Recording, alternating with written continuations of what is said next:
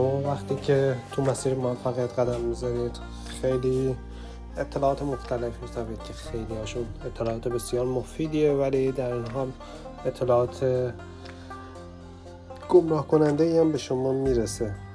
از اونجایی که مطالب زیاده معمولا مثلا دیگه کپی پیست می‌کنن یا تجربه نکردن اون مطالب و یا کتاب به صورتی ترجمه میشه که وقتی به فارسی درش میارن اصلا اصل موضوع عوض میشه.